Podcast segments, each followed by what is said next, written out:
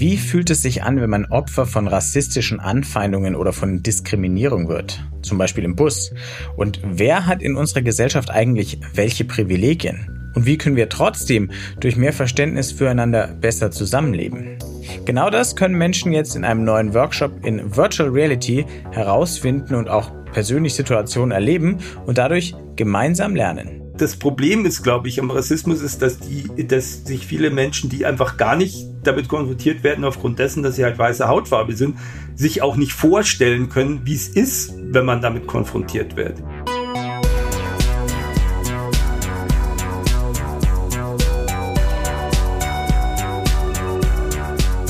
Hi und willkommen mal wieder zu New Realities, dem Podcast von eins E neun und dem X R Hub Bavaria. In dem Podcast wollen wir euch neue Realitäten vorstellen, also Projekte, Ideen, Konzepte und Produkte in Virtual, Augmented und Mixed Reality, kurz gesagt eben in Extended Reality. Ich heiße Wolfgang Kerler, ich bin Chefredakteur von eins E neun. Und für diese Folge, da habe ich mit jemandem gesprochen, den diejenigen von euch, die in der bayerischen X R-Szene unterwegs sind, vermutlich schon kennen, mit Clarence Detzen. Clarence ist Vorstandsvorsitzender von X R Bavaria e V und er ist Chef von Design for Real, einer Münchner Firma, die sich auf X R-Anwendungen spezialisiert hat. Mit Clarence könnte man also im Grunde über alles reden, was mit X R zu tun hat. Bei unserem Gespräch ging es aber um ein ganz bestimmtes Projekt, bei dem er für die technische Umsetzung gesorgt hat. Das Projekt heißt Augenblick mal und ist der oben schon erwähnte interaktive V R Diversity und Antirassismus Trainingsworkshop von der gemeinnützigen Initiative Brücken bauen Kulturmoderation. Mehr über dieses wirklich spannende und sinnvolle Projekt erfahrt ihr jetzt von Clarence selbst. Clarence, schön, dass wir sprechen über Augenblick mal, heißt das Projekt, um das es gehen soll. Und das ist ein Diversity- und Antirassismus-Training mit Virtual-Reality-Brillen. Das klingt spannend und du warst auch viel für die technische Umsetzung verantwortlich. Aber bevor wir darauf näher eingehen, kannst du kurz erklären, wie so ein Augenblick mal-Workshop in etwa abläuft und welche Rolle dabei V R spielt? Ja, also zunächst einmal vom Ablauf her, das Erste, was passiert ist, man bucht ne, den Workshop bei Brücken bauen Kulturmoderation. Das sind also mit die Partner, mit denen wir das zusammen machen. Und dann kriegt man die Brillen geliefert, also die V R-Brillen, ja, nach Hause eigentlich im Grunde genommen. Und die packt man dann aus und setzt sie sich auf den Kopf. Die sind auch geladen. Und äh, dann gibt es eine Einführung, ein Onboarding äh, zusammen mit Brückenbauen, wo dann erklärt wird, wie das eigentlich funktioniert, weil ja die meisten Leute, die an so einem Workshop teilnehmen, so eine Brille noch nie auf dem Kopf haben. Und dann, und dann erklärt man denen einfach mal, wie das alles so läuft, die Navigation durchs Interface und ja, eigentlich also einfach die Basics, wie, wie man mit so einer V R-Brille einfach umgeht. Das dauert vielleicht so eine halbe Stunde und dann sind die Leute aufgegleist und äh, W L A N muss natürlich eingerichtet werden, sonst geht's natürlich auch nicht, weil das ist ja ist ein Online-Workshop so gesehen mit V R-Brillen und dann trifft man sich eben virtuell bereits in einem Meetingraum und dann kann der eigentliche Workshop eben losgehen. Also das ist erstmal die erste Phase und da ist es dann so, dass eben der Moderator, der Trainer dann als Avatar die Teilnehmer begrüßt, die auch ihrerseits Avatare, durch Avatare repräsentiert werden. Diese Avatare kann man sich vorher in so einem virtuellen Anproberaum selbst zusammenstellen und dann kann man eben in diesem Umfeld Diskussionen führen. Wir haben dann noch ein Präsentationsmodul eingebaut, also wo man einfach die klassischen Slide-Präsentationen sich ansehen kann. Man kann sich zusammen auch Videos anschauen, auch dreihundertsechzig Grad Videos, also immersive Videos, die haben umgeben. Ja, und dann gibt es da auch solche Module, wo man eben zusammen solche kleinen, wie soll man sagen, Experimente machen kann, die dann auch auf die virtuelle Präsenz der Teilnehmer einzahlen. Zum Beispiel gibt es da so einen Test, wo die Teilnehmer Fragen gestellt bekommen zu rund ums Thema Privilegierung und dann, wenn die die Fragen beantworten, gehen sie zum Beispiel einen Schritt nach vorne, ja, also virtuell. Und das führt dazu, dass man dann danach eben, äh, eben das Ergebnis bekommt, inwiefern Leute anderer Hautfarbe oder äh, weiße Menschen privilegierter sind als andere. Und das ist was, was man normalerweise in einem Live-Workshop machen könnte, aber natürlich im Zoom schlecht funktionieren würde, wenn die Leute wirklich sich bewegen im Raum. Und sowas können wir dann zum Beispiel eben im virtuellen Bereich machen. Das ist die große Stärke.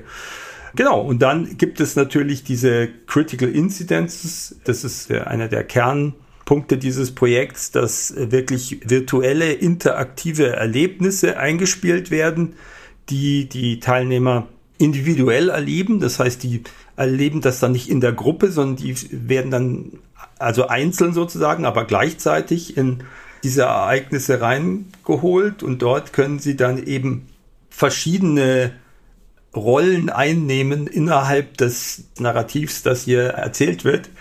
Und das ist in dem Fall, sind es also echte Vorkommnisse, die eben Leute mit einem Migrationshintergrund oder Flüchtige eben hatten in Deutschland. Die haben wir eben in drei D, also in Realzeit, Grafik, also mit Videospieltechnologie, wie man es so sagen will, dann eben umgesetzt, und die Teilnehmer können dann diese Szene nacherleben und da eben auch verschiedene Rollen einnehmen. Die Rollen zum Beispiel des, sagst jetzt mal, des Opfers oder des, ja, ich möchte nicht sagen Täters, der also sozusagen die rassistische, dieses rassistische Ereignis auslöst, oder auch einfach eines Menschen, der da einfach dabei war und zugeguckt hat. Und das ist eben dieser, dieser Rollentausch, der eigentlich in keinem anderen Medium in der Form eben möglich ist, wie also in Virtual Reality.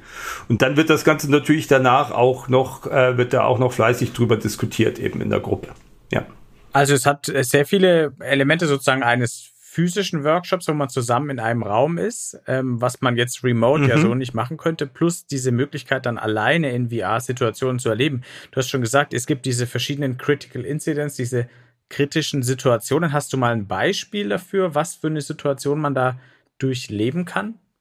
Ja, also an sich zunächst einmal, wir sind dann so rangegangen, ich selbst bin ja bin ja auch jetzt irgendwie auch nicht ganz weiß, ne?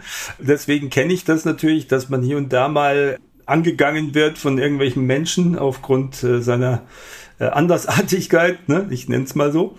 Und wir haben dann einfach mal Leute interviewt und haben mal gefragt, ja, was ist euch denn so widerfahren? Und dann daraus haben wir dann eben diese Critical Incidents generiert.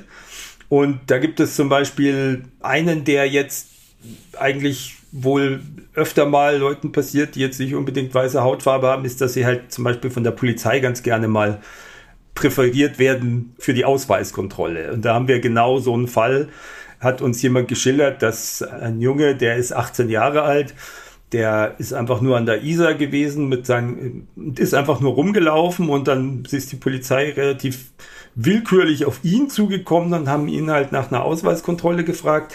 Jetzt könnte einer sagen, ja, was ist daran Rassismus? Jeder kann kontrolliert werden. Ja, die Sache war, dass es dabei halt nicht blieb. Die sind dann auch noch hergegangen, haben sich dahin führen lassen, wo seine Gruppe war, mit denen er da war. Und dann mussten die auch alle ihre Ausweise herzeigen, haben also seinen ganzen Rucksack durchsucht. Er musste die Taschen leeren, musste die Schuhe ausziehen und all das natürlich vor seinen Freunden auch. Und keiner seiner Freunde musste aber das auch machen. Also nur er. Also die sind nur auf ihn gegangen. Und das ist zum Beispiel ein so ein Beispiel, wo wir das dann auch selber erleben. Und was ja mitspielt, ist, dass ja auch irgendwie diese gesellschaftliche Erniedrigung, wenn man als Einziger vor versammelter Mannschaft da so rausgezogen wird, das spielt ja auch immer mit. Ja? Also das ist zum Beispiel einer dieser, dieser Ereignisse. Es gibt dann noch einfach so einen Zwischenfall in einem, in einem Bus, wo einfach eine schwarze Dame, die mit ihrem Kind unterwegs war, ganz willkürlich von einer anderen Dame beleidigt worden ist. Solche Dinge, die man halt erleben kann. Und dann haben wir noch einen Herrn aus, aus Syrien, der da seine Erlebnisse mit uns geteilt hat, und der hat bei einem Dating, hat er eben seine Herkunft dann der Dame gesagt, mit der er sich getroffen hat zum ersten Mal, und die ist komplett ausgeflippt und hat also ihn beleidigt, und wie er überhaupt auf die Idee kommen könnte, als Flüchtiger zu denken, dass er sich mit einer deutschen Frau treffen kann. Also, ja, also das so, als, als wäre sie betrogen worden von ihm. So. Also das sind so diese Zum Beispiel diese Geschichten, die wir da so haben.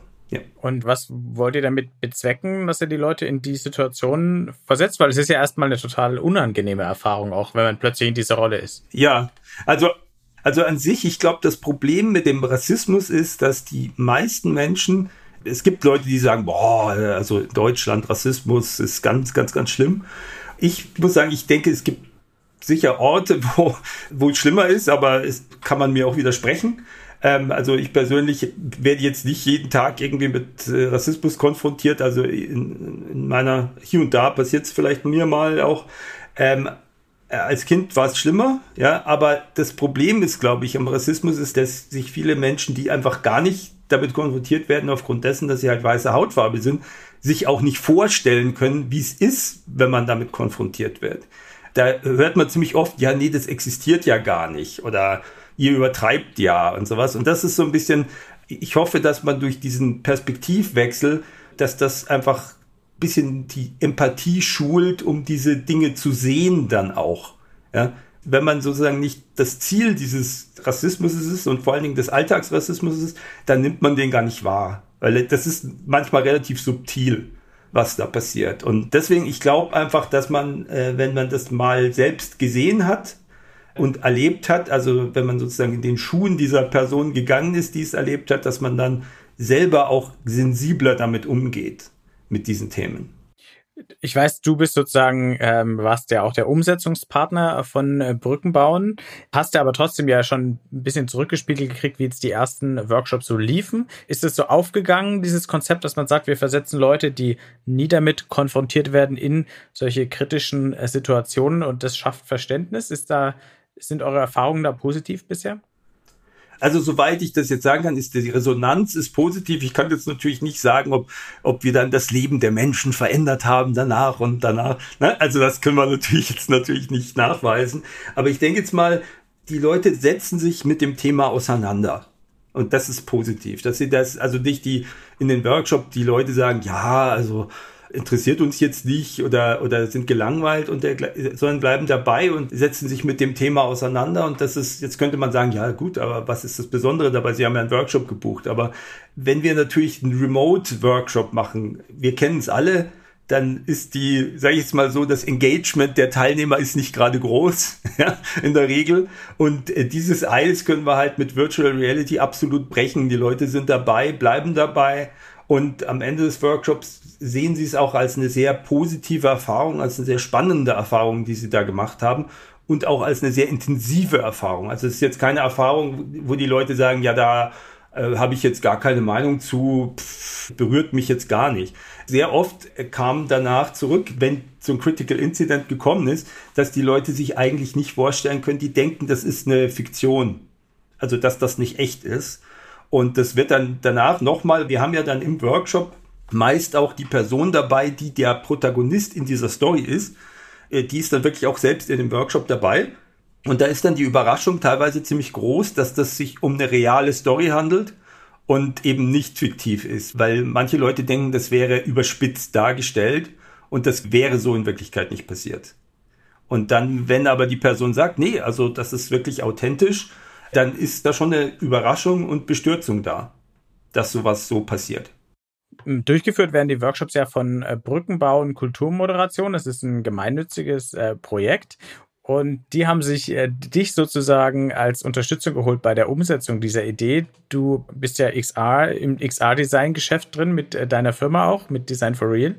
Hast jetzt auch noch, ich weiß nicht, ob das Zufall war oder ob sie ganz bewusst dich deswegen gefragt haben, dass du dich natürlich aus persönlicher Erfahrung durchaus auch mit dem Thema auskennst.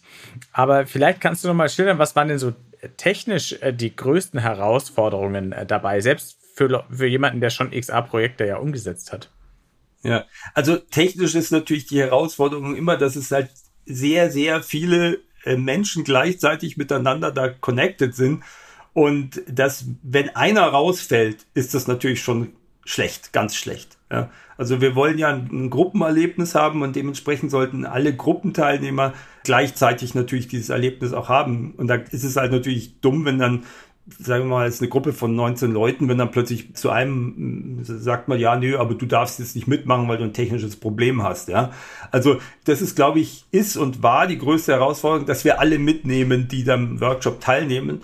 Und das hatte auch teilweise mit Problemen auf deren Hardware-Seite zu tun. Also wir liefern die Brille, aber wir haben natürlich keinen Einfluss auf die Infrastruktur in deren Wohnzimmer oder so, ja, also in deren Wohnung oder Haus, ja, oder in deren Schule oder, ne, und da heißt es, dass wir das System eigentlich so foolproof machen müssen, dass das eigentlich bei jedem läuft, egal wie technisch versiert der jetzt ist und wie dessen Infrastruktur jetzt da beschaffen ist vor Ort. Also man kann natürlich nicht alles abfangen, aber ich würde jetzt mal sagen, dass das System relativ foolproof ist. Das war, war auch so ein Learning, was so mitkam, dass wir eigentlich klar von unserer Softwareseite sagen können, ja gut, funktioniert, aber was die User auf ihrer Seite dann für Probleme haben oder teilweise Missverständnisse entstehen, das war noch so ein Learning.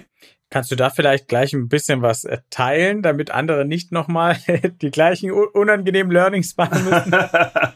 Das sind ganz unterschiedliche Dinge. Zum Beispiel ist es halt so, dass wir teilweise, dass wir unterschiedliche Sprachen sprechen. Also jetzt nicht Deutsch und Englisch meine ich da, sondern rein technisch. Dass ich dann einer Dame halt gesagt habe, sie soll den Trigger ziehen, den Trigger am Controller. Und ich meine damit diesen Abzug, der wie bei einer Pistole ist. Ne, den, der also bei diesem Controller dran ist. Und die Sache war, dass die Dame nicht gesagt hat, die versteht das Wort Trigger nicht. Und ich habe dann auch gesagt, wie der Abzug bei der Pistole. Ja? Und dann hat sie gesagt, ja, ja. Und hat andauernd aber eine ganz andere Taste gedrückt. Also sie hat einfach an der Stelle, und dann hat sie gesagt, es funktioniert nicht, weil wir einfach über zwei verschiedene Dinge geredet haben, bis ich dann irgendwann drauf kam, dass sie einfach den Begriff nicht verstanden hatte und dass sie einfach dauernd eine andere Taste gedrückt hat. Aber das ist so eine Sache, ich sehe ja die Frau nicht, deswegen sehe ich nicht, welche Taste sie drückt. Und das war halt dann sowas, dass ich mir gedacht habe, hm, also ich muss ganz genau beschreiben, welche Taste ich meine.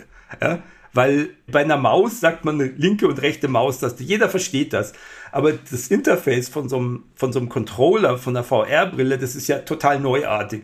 Und für uns als Experten ist klar, wenn ich sage, das ist der Trigger, dass ich vorne diesen Abzug da meine. Ja. Also das war jetzt einfach so ein Ding, wo wir dann, und da habe ich eine zwanzig Minuten mit der Frau hin und her iteriert und ich habe das Problem nicht verstanden, bis dann irgendwann rauskam, dass sie einfach diese Taste nicht zuordnen konnte und einfach instinktiv immer eine andere gedrückt habe, wenn ich gesagt habe, sie soll diese drücken. Ja, also das war, war dann ganz lustig, wir haben dann drüber gelacht und sie hat sich dann auch gefreut, als es dann funktioniert hat. Aber das heißt, dass man da wahrscheinlich Videodokumentationen auch machen muss, wo die Leute sehen, was welche Taste ist. Also mehr visuell, weniger verbal erklären. Ja, an der Stelle. Das ist so ein Learning gewesen zum Beispiel. Ja, deswegen auch, weil das klingt ja erstmal viel, du hast es am Anfang ja gesagt, es ist ja erstmal eine halbe Stunde technisches Onboarding sozusagen. Also das ist dem geschuldet, damit auch wirklich jeder und jede mitkommt, selbst wenn es die erste V R-Brillen-Erfahrung ist, gell? Ja, wobei jetzt nicht die Leute eine halbe Stunde da jetzt erstmal so Top-Down-Präsentation bekommen, sondern es ist eher so, dass es so ist, dass in den ersten fünf Minuten wahrscheinlich eigentlich alles schon gesagt ist und die, sag ich jetzt mal, das Gros der Leute sofort da reinkommt. Aber das Problem ist, dass ein paar dann ein Problem haben und mit denen iteriert man so lange rum, während dem meistens die anderen dann da schon längst raus sind, weil es läuft ja. Und dann gibt es Leute, die da eben Probleme haben und deswegen ist es so, dass ich sagen würde, bis das dann ausgeräumt ist, es geht wahrscheinlich so, für jeden ausgeräumt ist, geht dann eine halbe Stunde ins Land. Das heißt aber nicht, dass die anderen, die die Probleme nicht mehr haben, die sind dann meistens schon so gesehen virtuell weg in dieser, in diesem Raum. Okay, und diese, dieses Anfangsgespräch, wo, worüber läuft das eigentlich? Also bevor Sie die Brille aufsetzen oder wenn Sie die aufsetzen, seid ihr dann über, über Zoom? Ja, ganz, ganz klassisch Zoom. Ich denke, es ist auch sehr wichtig, dass man die, also wir brauchen diesen zweiten Kanal auf jeden Fall, weil theoretisch, wenn es nur den ersten gäbe, nämlich die V R-Brille, wenn irgend, also ganz, ganz idiotisch, wenn zum Beispiel die Batterie, die haben ja, ist ja eine Batterie drin, ein Akku. Wenn der jetzt leer wäre, dann wären die Leute ja auf der Insel. Dann könnten sie mit niemandem mehr reden. Das ist natürlich doof. Also deswegen braucht man diesen zweiten Kanal auf jeden Fall, damit Leute, die irgendwelche Probleme haben und also sich ausgesperrt sind aus dem System in irgendeiner Form, dass man die dann auch wieder reinholen kann. Noch ein ganz logistisch triviales äh, Problem, aber durchaus viel Arbeit, kann ich mir vorstellen, ist das Verschicken der V R-Brillen. Wenn ihr da Workshops mit zwanzig Leuten habt, denen ihr alle eine Brille zuschicken müsst, die müsst ihr dann wieder zurückkriegen. Gibt es da irgendwelche Tricks, wie man das mit möglichst wenig Aufwand hinkriegt mhm. oder ist das genauso viel Aufwand, wie es klingt? Also an sich ist es so, dass es tendenziell natürlich so ist, dass wenn der Organisation diese Workshops bucht, der Königsweg natürlich ist, dass man diese ganzen Batch von Brillen dieser Organisation schickt und die sich selbst um die Distribution an ihre Mitarbeiter oder an die Teilnehmer kümmert. Das macht in der Regel mehr Sinn, als wenn in dem Fall Brücken bauen jetzt die alle individuell an die Leute schickt. Eigentlich ist die Tendenz eher, dass also die, die Organisation sich da selber drum kümmert, wie diese Verteilung dann ist und dass dann die Mitarbeiter die dann auch wieder erst zu dieser buchenden Organisation schickt und dann zu uns zurück. Ansonsten, wie du auch selber gesagt hast, ist das natürlich ein, könnte das extrem eskalieren, wenn dann, also vom, vom Management her, wer hat die Brille jetzt zurückgebracht oder bleiben dann irgendwelche Leute auf Brillen sitzen und dergleichen und muss man die dann anmahnen und sowas. Das ist definitiv genauso kompliziert, wie es klingt eben. Dementsprechend ist es besser, wenn die diese Instanz, die, die den Workshop äh, ausrichtet eigentlich und gebucht hat, wenn die dafür sorgen, dass die Teilnehmer eigentlich da sich dran halten an das Ganze. Da sind wir jetzt schon im ganz organisatorisch allgemein und da wollte ich jetzt eh nochmal mit dir drüber sprechen. Ihr habt jetzt da diese Umgebung äh, gebaut, also man hat gemeinsam V R-Räume, in denen man zusammen arbeiten kann, man kann Präsentationen anschauen, man kann dreihundertsechzig Grad Experiences einbinden, die Leute können individuell V R-Erfahrungen machen und dann wieder zurückkommen in die Gruppe. Das passt jetzt perfekt für diesen äh, Diversity- und Antirassismus-Workshop, aber wahrscheinlich auch für ganz viele andere Dinge würde sich das eignen. Hast du schon Ideen oder vielleicht sogar schon Projekte, was man jetzt mit dieser Entwicklung, dieser technischen Infrastruktur alles anstellen könnte, zumal Corona ja doch immer noch nicht vorbei ist? Ja, exakt. Also an sich ist es so, dieses System ist ja sehr flexibel. Man kann sich ja so ein bisschen vorstellen wie ein Präsentationssystem einfach, ja. Und was für eine Präsentation ich dann da drin halte oder was für ein Workshop ist ja eigentlich so gesehen, wenn es jetzt nicht unbedingt gerade mit Sport oder sowas zu tun hat, wo ich wirklich körperlich äh, stark aktiv werden muss. Oder ein Yoga-Workshop würde ich jetzt auch nicht da drin halten wollen. Aber alles andere, wo es jetzt eher darum geht, kommunikativ zusammenzuarbeiten, also zum Beispiel auch so Soft-Skill- Trainings, Workshops, wo es darum geht, könnte man sich auch Sales, Kundenbetreuung, wie kommuniziere ich mit Kunden oder es gab auch medizinische Themen, die sehr stark auch diese Medien nützen. Da hat das einen relativ großen Push jetzt eigentlich auch, also Leute schulen in irgendwelchen medizinischen Kontexten, wie verhalte ich mich im Operationssaal oder sowas. Ne? Also jetzt nicht in der großen Gruppe, sondern da gibt es zum Beispiel eben Systeme, die unserem ähnlich sind, wo die Leute dann einfach lernen, wie sie sich da verhalten, wie sie sich auch um den Operationstisch anordnen müssen und so weiter und so fort. Also solche Dinge, die eben auch was mit räumlichen Situationen zu tun haben. Also alles, wo ich in einer gewissen Situation bin und mich dort in einer gewissen Weise verhalte, das funktioniert sehr, sehr gut eben auch. Also das ist ein bisschen abstrakt, wenn ich das so, aber wir haben auch, auch uns überlegt, Rollenspiele, ein Rollenspielmodul zum Beispiel als Erweiterung in dieser Software einzubinden, wo man dann eben gewisse Situationen out of the box irgendwie nachspielen kann und einfach sagen kann, okay, ich erzeuge mir jetzt hier, keine Ahnung, eine Situation an einem Bahnhof und spiele dann da zum Beispiel ein, irgendein Konfliktszenario. Das könnten an sich auch irgendwie Deeskalationsdinge sein in Konfliktsituationen. Also all das ist eigentlich möglich. Ich glaube, dass das, was es interessant macht, ist, dass es eben diesen Gamification-Aspekt eben noch dazu hat, dass wir wirklich auch visuell in andere Rollen schlüpfen und dementsprechend diese Diese Immersion, die da mitkommt, dass ich eben gewisse, gewisse verschiedene Rollen auch verkörpern kann, das kann ich wesentlich besser, als wenn ich das jetzt, vor allen Dingen, wenn ich jetzt mir überlegen würde, ich müsste das jetzt in Zoom oder sowas machen, das geht ja gar nicht, weil da im Zoom haben wir, haben wir ja überhaupt kein,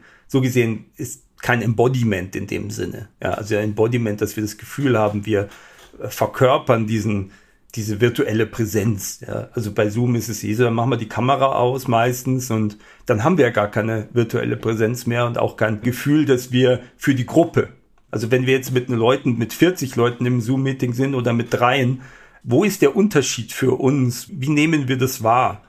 Manchmal gar nicht. Es gibt ja auch solche Webinare, die online stattfinden, wo man nicht weiß, ob da jetzt drei oder fünfhundert Leute mit einem da drin waren. Und das ist ja eigentlich fürchterlich schade und falsch eigentlich. Und das ist das, was wir halt in diesem, bei der virtuellen Variante überhaupt nicht so erleben, sondern da sehen wir, wie viele Leute da sind und können eben auch mit denen, wenn wir das wollten, ähm, interagieren. Wir könnten uns überlegen, dass wir neben der Präsentation, die da läuft, einfach mit irgendeiner anderen Person eine Art Privatgespräch führen. Ob das jetzt immer hilfreich ist, sei mal dahingestellt, aber das gehört ja zu einer Meetingsituation auch teilweise mal dazu, dass man, wenn vorne was präsentiert wird, zu seinem Nachbarn, dem vielleicht ins Ohr flüstert, Mensch, da bin ich jetzt aber gar nicht der Meinung oder sowas. Oder das mal kommentiert. Ja? Das ist ja auch Teil dieser, dieses Gesellschaftlichen, was eben Live-Meetings eben mit sich bringen. Und das ist eigentlich eben in V R auch möglich, das zu erleben. Und ich bin der Meinung, in keinem anderen Medium wird das so gut nachempfunden wie in V R. Klar, es ersetzt nicht die Präsenzmeetings komplett, aber es ist, denke ich jetzt mal, die beste Art, es im Moment zu substituieren. Und wenn wir dann die Pandemie irgendwann hinter uns haben und nicht mehr substituieren müssen, glaubst du, dass solche V R-Workshops, Formate dann trotzdem noch ihre Berechtigung und auch ihre Nachfrage haben werden? Wir haben darüber eh schon nachgedacht, weil wie es so ist, vor einem Monat dachten wir ja, oder ein bisschen länger ist schon her, dass das dann irgendwann jetzt mal endet ne, mit der Pandemie und sie sehen wir, wo wir jetzt wieder stehen. Und da war natürlich auch die Frage, ja, was, was heißt das jetzt dann? Äh, geht das dann über in irgendwelche Präsenzworkshops, wo dann V R einfach ein, also eine Art der Präsentationsform eben ist, eine immersive Präsentationsform, was natürlich auch seine Berechtigung hat, dass man sagt, so und jetzt erleben wir diese Critical Incidents eben mit immersiv und dann reden wir aber ganz normal miteinander drüber, wie in einem im Präsenzworkshop.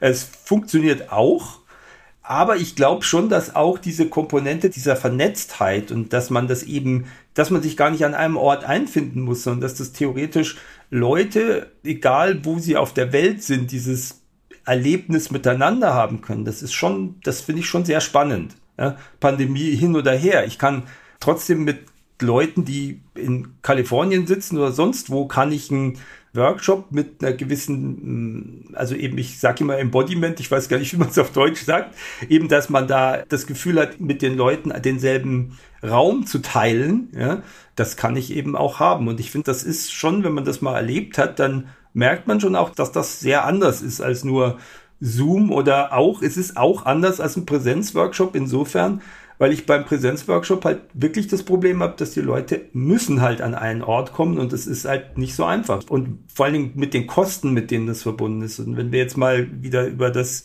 nachdenken, was uns der Klimaschutz jetzt in den nächsten Jahren für Aufgaben aufgeben wird, für Ambitionierte, dann denke ich auch, dass es sinnvoll ist, selbst wenn die Pandemie vorbei ist, über sowas nachzudenken, schlichtweg, um einfach auch die Leute nicht um die halbe Welt zu schicken, nur damit sie an einem Workshop teilnehmen, wie das vor der Pandemie so der sehr oft der Fall war. Dann äh, wünschen wir auf jeden Fall alles Gute für Augenblick mal jetzt noch während der Pandemie und auch danach und äh, sind gespannt, was für Workshops und was für Formate ihr aus der technischen Infrastruktur, die jetzt entstanden ist, dann noch machen werdet. Clarence, vielen Dank für diesen Einblick in, in deine Arbeit, in eure Arbeit. Gerne. Und viel Erfolg damit weiterhin. Dankeschön.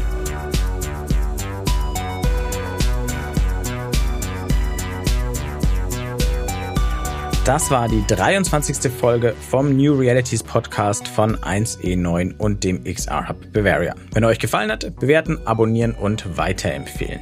Und jetzt noch unser Abspann. eins E neun, das ist das neue Zuhause für Zukunftsoptimisten, die mit neuen Ideen und mit Technologien die Welt besser machen wollen. Und eins E neun besteht außer diesem Podcast auch noch aus einem Online-Magazin, einer Community-Plattform und aus Events. Alle Infos gibt's unter w w w punkt eins e neun punkt community. Der X R Hub Bavaria wurde gegründet, um die X R-Community in Bayern voranzubringen, die Entwicklung und Verbreitung von X R-Anwendungen zu unterstützen und die Sichtbarkeit des Standorts hier zu fördern. Mehr erfahrt ihr unter w w w punkt x r hub bavaria punkt d e. Möglich ist dieser Podcast durch die Förderung des Bayerischen Staatsministeriums für Digitales. Vielen Dank dafür und danke auch an Daniel Jocher, unseren Tontechniker, und bis zum nächsten Mal.